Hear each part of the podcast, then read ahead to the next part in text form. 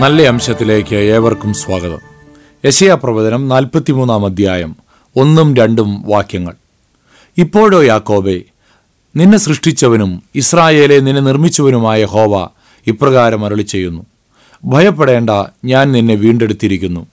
ഞാൻ നിന്നെ പേർ ചൊല്ലി വിളിച്ചിരിക്കുന്നു നീ എനിക്കുള്ളവൻ തന്നെ. നീ വെള്ളത്തിൽ കൂടി കടക്കുമ്പോൾ ഞാൻ നിന്നോടുകൂടെ ഇരിക്കും. നീ നദികളിൽ കൂടി കടക്കുമ്പോൾ അവ നിന്റെ മീതെ കവിയുകയില്ല.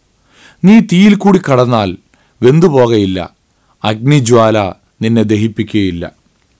പണ്ടുകാലങ്ങളിൽ അമേരിക്കയിലെ ആദിവാസി ഗോത്രങ്ങൾക്കിടയിൽ കുഞ്ഞുങ്ങൾക്ക് ആയുധ പരിശീലനം നൽകുന്നത് പതിവായിരുന്നു. പരിശീലനം പൂർത്തീകരിക്കുമ്പോൾ കണ്ണുകളെ കെട്ടി വനാന്തരത്തിൽ കൊണ്ടുപോയി ആക്കും.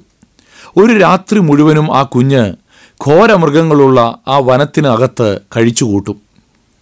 രാവിലെ കണ്ണുകൾ തുറന്നു നോക്കുമ്പോൾ കാണുന്നതായ ഒരു കാഴ്ചയുണ്ട്. തന്റെ ചുറ്റുപാടുകളിലൊക്കെ വന്യമൃഗങ്ങളുടെ കാൽപാദങ്ങളുണ്ടാകാം.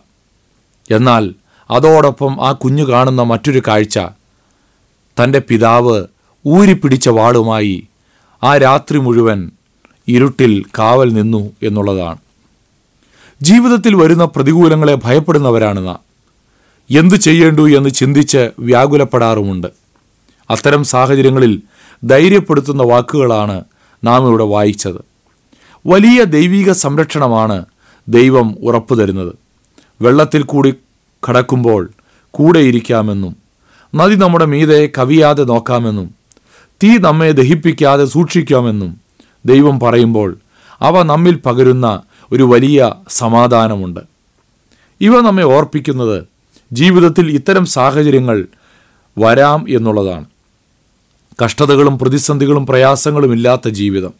ഈ ലോകത്തിൽ ലഭിക്കുമെന്ന് ബൈബിൾ പറയുന്നില്ല. എന്നാൽ അത്തരം സാഹചര്യങ്ങളിൽ ദൈവിക സാന്നിധ്യവും സംരക്ഷണവും ബൈബിൾ ഉറപ്പു നൽകുന്നു. ഈ ദൈവിക സംരക്ഷണം ലഭിക്കുന്നത് അവൻ നമ്മുടെ സൃഷ്ടാവാണ് എന്നുള്ളതിനാലാണ്. അവനാണ് നമ്മെ അമ്മയുടെ ഉദരത്തിൽ ഉരുവാക്കിയവൻ. മാത്രവുമല്ല അവൻ നമ്മുടെ വീണ്ടെടുപ്പുകാരനുമാണ്. നമ്മെ വില കൊടുത്ത് വാങ്ങിയവനുമാണ്.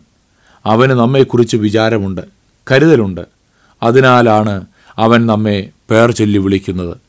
ജീവിതത്തിൽ പ്രതിസന്ധികൾ വരുമ്പോൾ ജീവിതത്തിൽ പ്രതികൂലങ്ങളും വെല്ലുവിളികളും വരുമ്പോൾ ഭയപ്പെട്ട് നിരാശപ്പെട്ടു പോകാതെ ഊരി പിടിച്ച വാളുമായി തന്റെ പ്രിയ മകനു വേണ്ടി കാവൽ നിൽക്കുന്ന ഒരു പിതാവിനെ പോലെ സ്വർഗസ്ഥനായ ദൈവം നമ്മോട് കൂടെയുണ്ട് എന്നുള്ള ധൈര്യത്തിൽ നമുക്ക് ജീവിക്കാം.